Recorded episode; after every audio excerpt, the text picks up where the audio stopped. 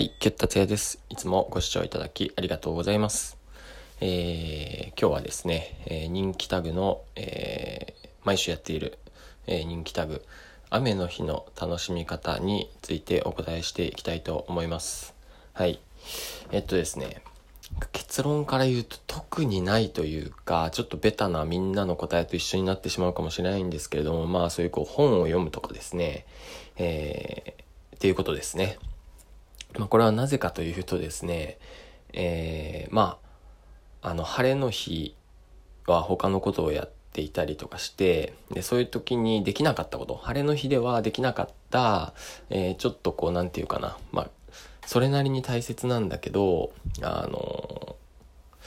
まあ、晴れの日にはできなかったことっていうので、えー積んどくですね、えー本が積まれているのを積んどくって、まあ、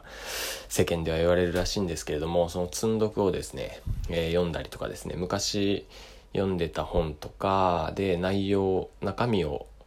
えーよく覚えてない本とかをですね、僕はあの処分したがるタイプなんで、えーそれをですね、もう一回確認して、やっぱ大した内容じゃないなって思ったら、ちょっと古本に売ったりとかですね、友達にあげるっていう、えー選択をしたりっていう、まあなんでもない、えーまあ楽しみかなのかって言われるとちょっとわかんないんですけど、でもやっぱりこう、晴れの日でそういうこうタスクっていうかですね、そのタスクがまあ一個解決するっていうのはすごくスッキリするので、まあある意味、えー雨の日の楽しみ方なのかなと思うし、あとですね、その僕の家の間取り的にですね、あの、まあ、椅子があって、で、横にすぐ窓があるんですよね。なんでそこにこう背もたれこう寄っかかりながら、椅子に座って、まあコーヒーか何かを飲みながら、あったかい飲み物を飲みながら、えー窓を開けてですね、えー濡れない程度に窓を開けたりして、えー外に、外は結構緑がそれなりに多いんですけど、あの、それを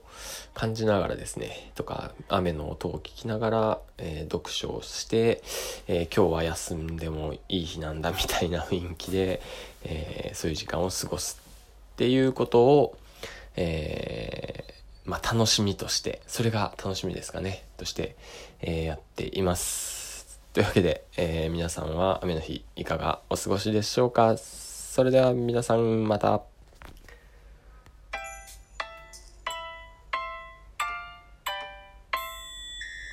はい。いつもご視聴いただきありがとうございます。いいねと思ったら、えー、ボタンがあると思いますので、そこで評価ボタンをお願いします。では。